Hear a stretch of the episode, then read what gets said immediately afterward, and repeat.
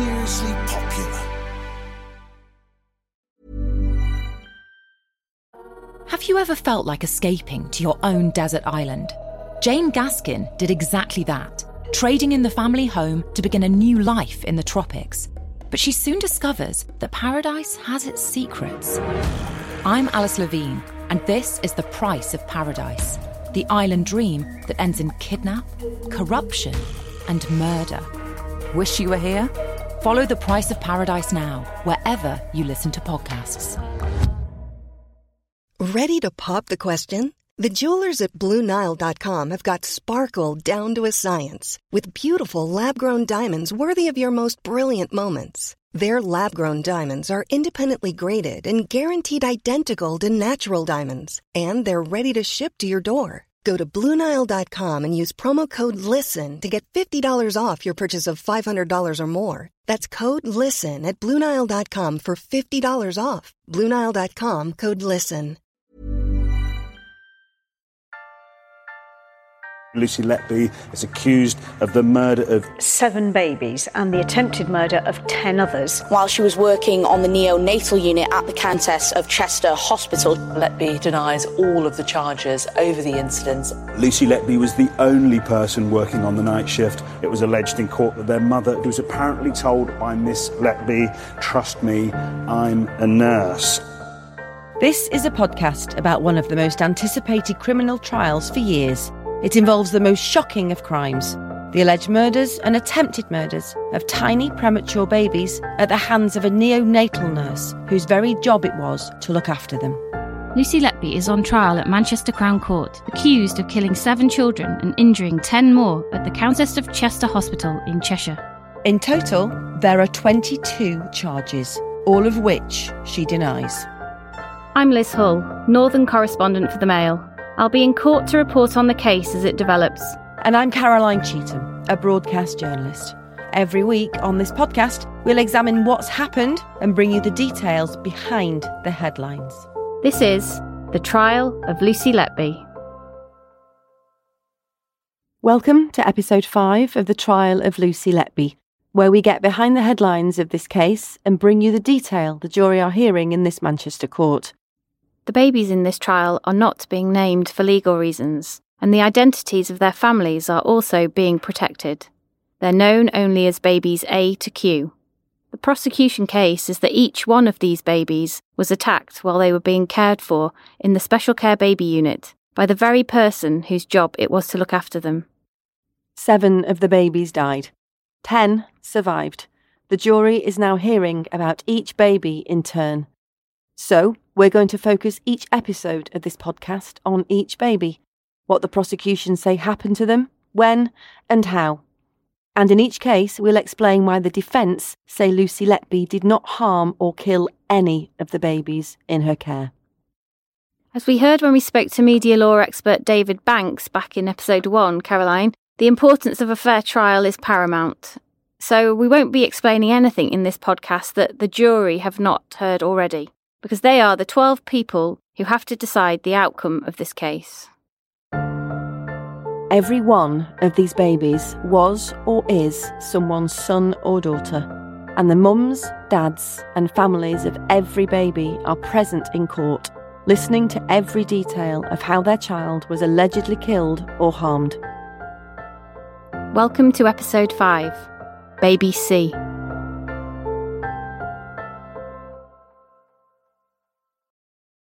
Baby C was tiny.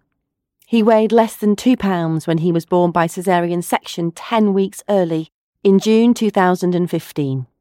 The nurse looking after baby C described him as the smallest baby she'd ever seen. And there'd been problems with his mother's pregnancy, which meant blood flow to the placenta was abnormal, and this had restricted his growth in the womb, and so he was only half the size he should have been for his gestation. Doctors actually were worried he might be stillborn, so despite his size, he was delivered early at 30 weeks. Now, he was immediately placed in Nursery 1, and we've heard in previous episodes that Nursery 1 was where the most vulnerable babies were cared for at the Countess. But even from birth, he was described by Sophie Ellis, who's the nurse looking after him, as a feisty little baby because he was active, wriggling around and pulling out his tubes. So, although he was tiny, weighing less than a bag of sugar, Liz, the prosecution say baby C was doing well. That's right. The jury have heard that he didn't need resuscitating at birth, and although he had a few problems, he had some breathing difficulties and he was being treated for pneumonia, the doctors actually thought that he was getting better. In fact, he was considered stable enough for his breathing support to be reduced and for them to start feeding him. But on the evening of June the 13th, 2015, baby C suddenly collapsed and he died. And just to keep up with the timeline here, Liz, this was four nights after the collapse of baby B and five nights after the collapse and death of baby A. So, three serious incidents in the space of a week. Yes, and the prosecution say that Lucy Letby was responsible for all three attacks.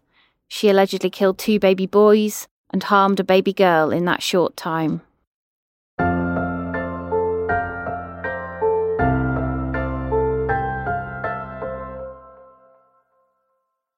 So, Liz, take us back to the hours after baby C was born. We've heard in previous episodes that the system of care at the Countess was for each baby to have a designated nurse. The jury have heard that on the night shift of June the 13th, Lucy Letby was not the designated nurse for baby C. In fact, the shift leader had assigned her to nursery 3, where another baby boy, who can't be named and isn't involved in the trial, was showing signs of respiratory distress. She wanted Lucy Letby, who by then was an experienced Band 6 nurse, to keep a close eye on him. So Lucy Letby was in nursery 3 on the night shift of June the 13th. And Baby C's designated nurse was called Sophie Ellis. Now, she was newly qualified and she hadn't had any specialist training, but she was assigned to look after him under the supervision of a more experienced nurse called Melanie Taylor. And that was in nursery 1. And at 11 o'clock that night, Sophie Ellis gave baby C his first feed of milk, which was 0.5 millilitres. That's right, isn't it, Liz? Yes, obviously that's a tiny amount, but the doctors had held off giving baby C any milk at all until then because nurses had aspirated, which basically means drawn out, some dark black bile from his stomach through his feeding tube in the hours previous. So they weren't unduly concerned, but they had decided to keep an eye on him and feed him intravenously rather than giving him milk straight away. But the jury heard that by the evening doctors were happy with his progress and decided that feeds could begin. So it was 15 minutes after that first feed from Sophie Ellis at 11 o'clock at night that baby C stopped breathing. Yeah, she told the jury that she'd nipped out of the nursery for just for a few moments she couldn't remember exactly how long she was away, but she said it wasn't very long, and then returned when she heard the alarm go off. Now, this was the alarm that was monitoring baby C's breathing and heart rate. And when she came back into nursery one, she said Lucy Letby was there, standing over baby C's incubator.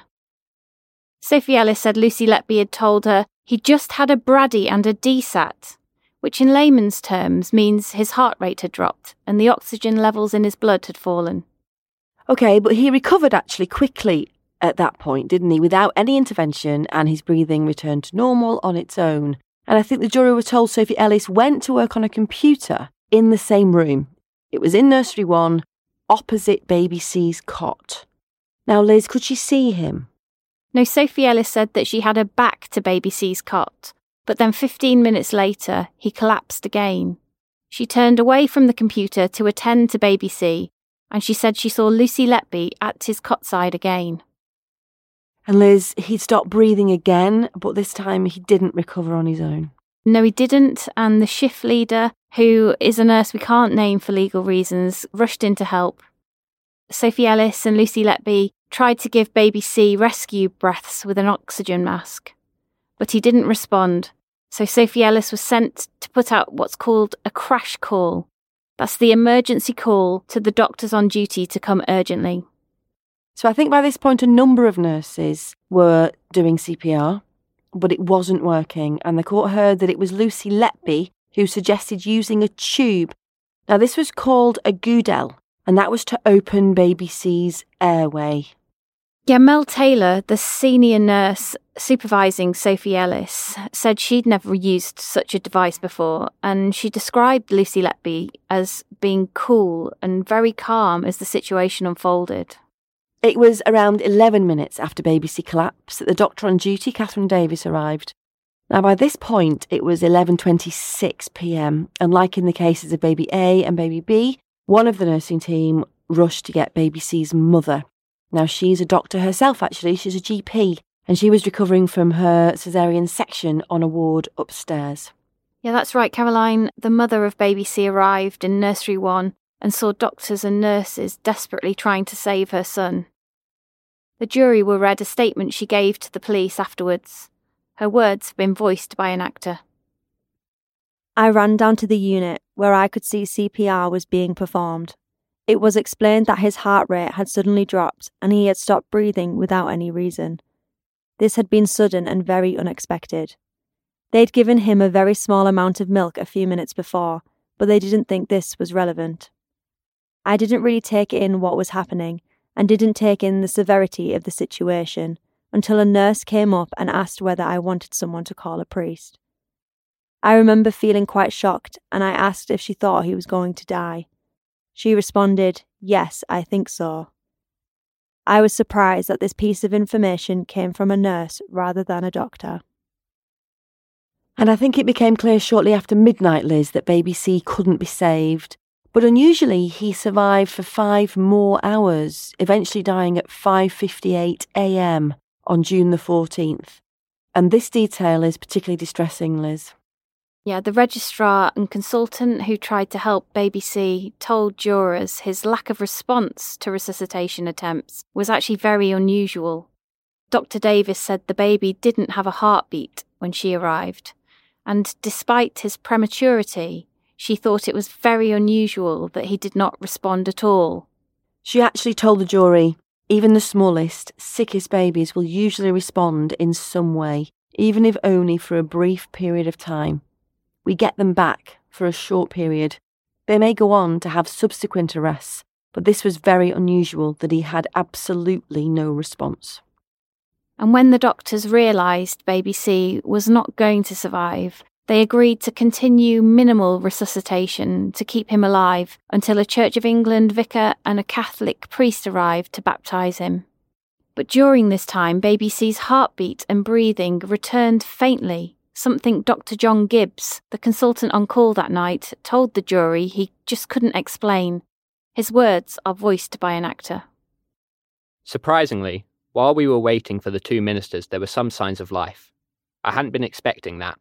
I was not sure initially what to do because we had stopped full resuscitation. We were only performing a token resuscitation to allow him to be christened. I'm not sure why his breathing, occasional gasps, and his heartbeats restarted. It was five hours later when finally no heartbeat was heard and there were no further gasping responses. I can't think of any natural disease process that would allow the heart to restart later when you've not been able to restart it with resuscitation. That suggests that whatever catastrophic event caused his death was reversing, I don't understand that from a natural disease process.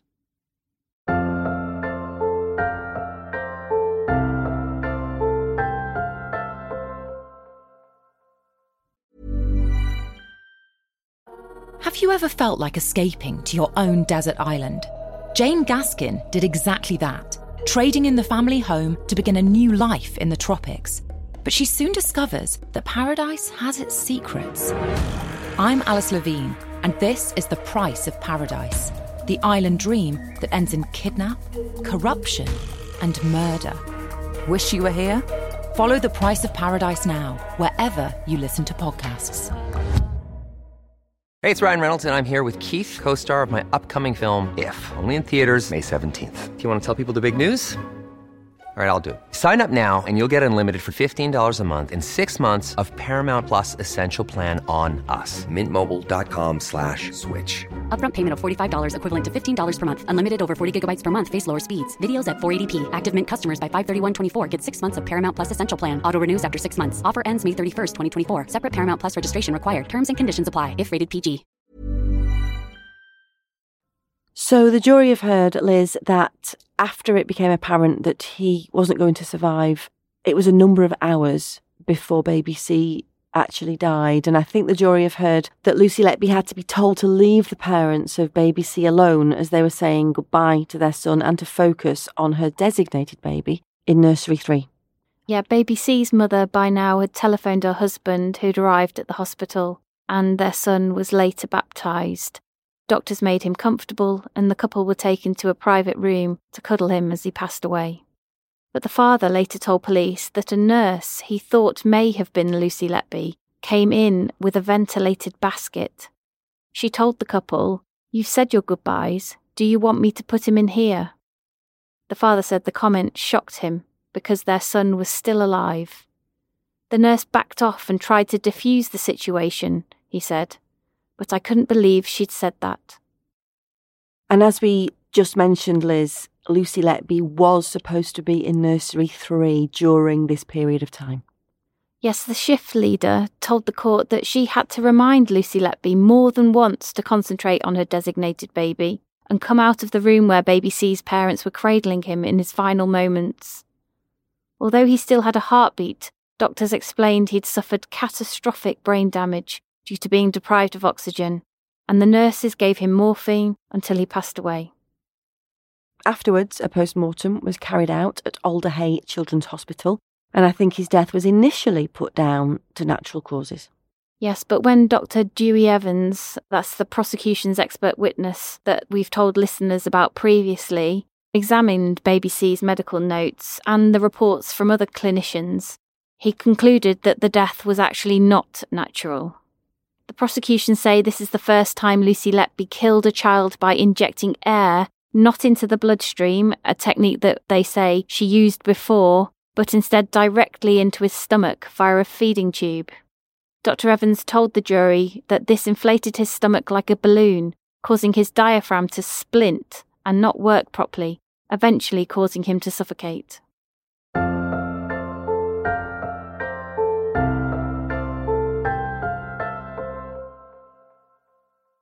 Shortly after baby C died, Lucy Letby finished her night shift, and minutes after she went off duty around 8am, she was messaging her colleagues again.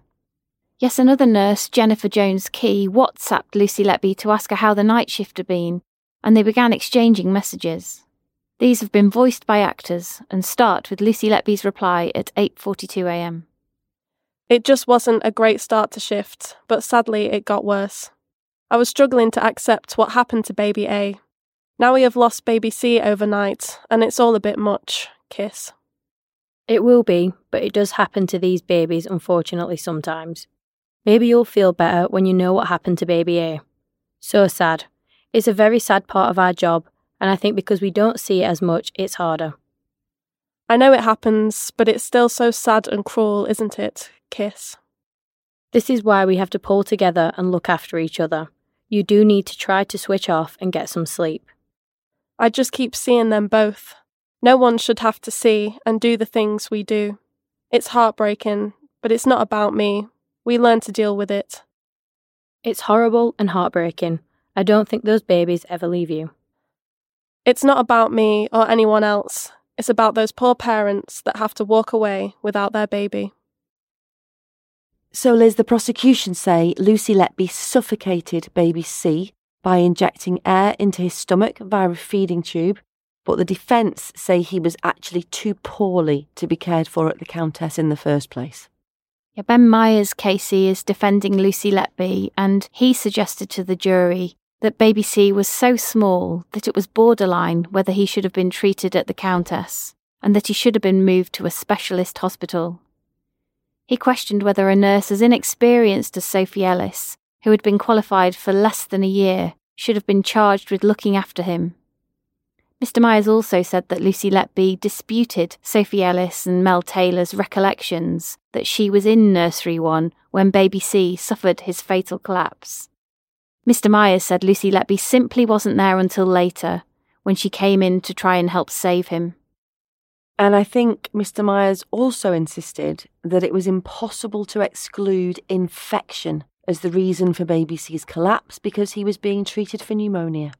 Yes, and he also suggested that air which could be seen in his small intestine on an x ray taken a day before his death, and bile that was aspirated from his feeding tube indicated that baby C had a blockage in his bowel. But this theory was discounted in court by Dr. Gibbs and the prosecution's expert witness, Dr. Evans, and Dr. Sandie Bohin, who examined his medical notes after he died. Yes, they said that if the infant had a blockage, it would have been evident at post mortem after his death. And although the pneumonia made resuscitation attempts harder, the infection was not the cause of his fatal collapse. In fact, both the prosecution's expert witnesses said that baby C was being successfully treated and was improving when he died.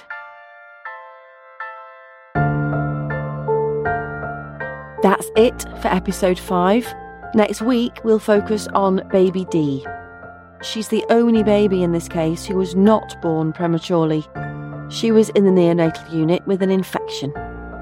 Baby D was allegedly murdered by Lucy Letby by having air injected into her bloodstream eight days after baby C.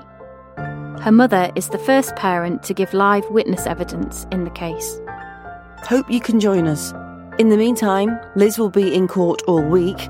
You can follow her daily reports in the Mail and on Mail Plus.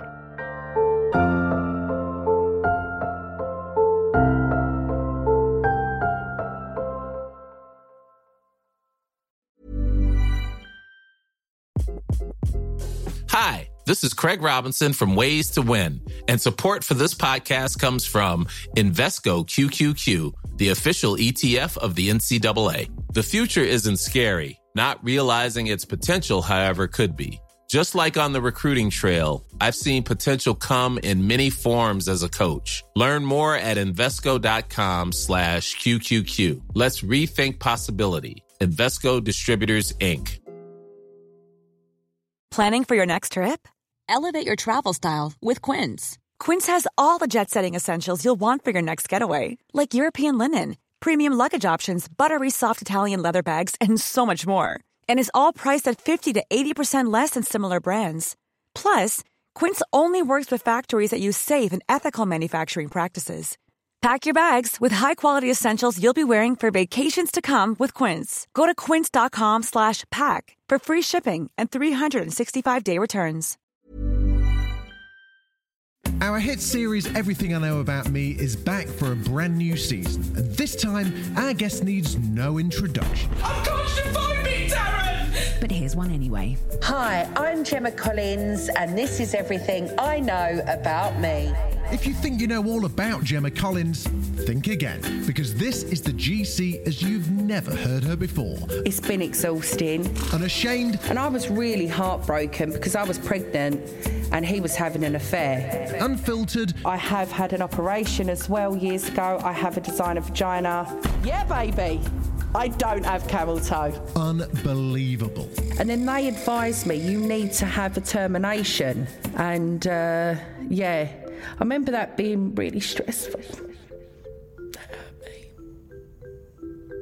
Everything I Know About Me with Gemma Collins is out this Thursday wherever you get your podcasts.